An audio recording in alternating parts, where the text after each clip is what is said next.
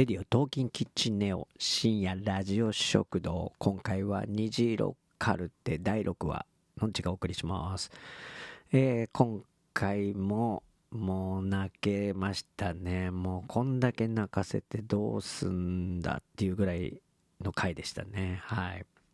まず最初はねえー北村匠海さんね、うん、役名は太陽なんですけども太陽のくせにっていうね。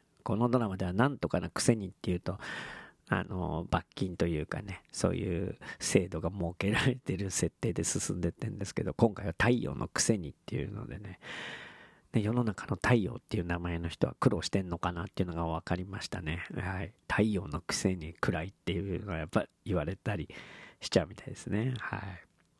で足立由美さんなんですけどもこのドラマの中ではわりかしなんなんて言うんだろう。重要人物。ですよね。うん。まあそんで定期検診っていうのがあって。うん。なんかこう忘れちゃうという病気なんですよね。まあ簡単に言えば。うん。で動物がこれが犬だとかこれが猫だとか足し算とか引き算をやっていくんですけども。で足立美さんがボソって言うんですよね。こんな簡単なこともできなくなるのかみたいな。でなんかこうちょっと切ないシーンがありましたね。うん。で水野美紀さんはねあのなんかこう涙を流すタイミングがうまいんですよね。本当に。今回もすごいさすがだなっていう演技でしたね。で今回のその娘さん役が中野美咲ちゃんっていうね5歳の子らしいんですけどもねこの子はまあまあうまいんですよね。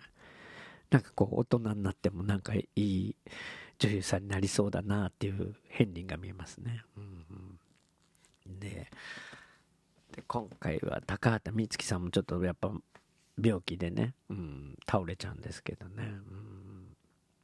うん、まあそういうのでまあ恥ずかしいなみたいな高畑充希さんなんですけども。その恥ずかしいなっていうのに対して北村匠海さんがやっぱまたうまいんですよこれが。恥ずかしくないっていうね。高畑充希さんが恥ずかしいって言ったことに対して北村匠海さんは恥ずかしくないっていう言ってあげるんですけどそれがまたこうイントネーションうんなんだろうトーンうまいんだよな。すごいうまいんだよな。うん。で高畑充希さん倒れたらあの村民のね皆さんがね外で歌うんですよね。うん。なんか現実社会だったらちょっとなんかん？って感じはあるんだけどこのドラマの中で見るとすごい感動的なんですよね、うん、きっと明日はいい天気っていういう歌詞が出てきましたけども。いいですね。なんかきっと明日は晴れとかきっと明日は雨っていうよりもなんかきっと明日はいい天気っていうとなんか人それぞれのいい天気なんでなんかああいい歌詞だなと思いましたね。うんうん。であの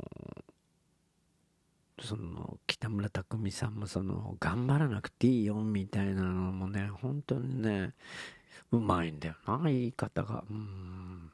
って思いましたね、でそのうんと高畑充希さんあの役的にはマソラさんなのかな、うん、病気って面白いっていうセリフがあってああこれはさすが脚本家岡田義和さんだなっていうなんかいいセリフだなと思ったんですよね。病気って面白い。あのつらし辛い悲しいだけじゃないっていうセリフがすごい良かったなと思って。うん。ねみんな病気になるし。うん。でね日浦新さん。ね相変わらずのこういいキャラなんですよね。こうねなんかこう自分のことを自分で説明しっかりするみたいなキャラクターでなんかいいですね。これなかなか難しい役ですよね、うんうん、で、えー、今回は。いやもう今回もずっと泣きっぱなしなぐらいな回だったんですけどもね。高田充希さんそのお母さんへの手紙とかね。うん。で一番最後の最後であの足立由美さんがとうとう、その、自分の年齢があれって感じになっちゃうっていうところで終わったんですけどもね、辛い話ですけれども、うーん、なんか来週もなんかすごそうだなと思いますね。うん。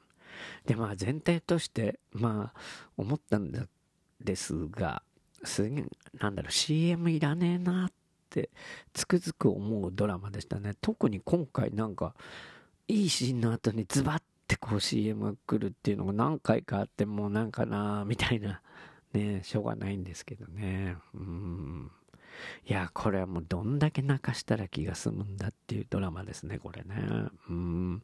いや、とにかくみんながうまいから、こう、なんか、なんだろう、ストーリーとかもガンガン入ってくるしね、いいですね。はい。来週も期待したいと思います。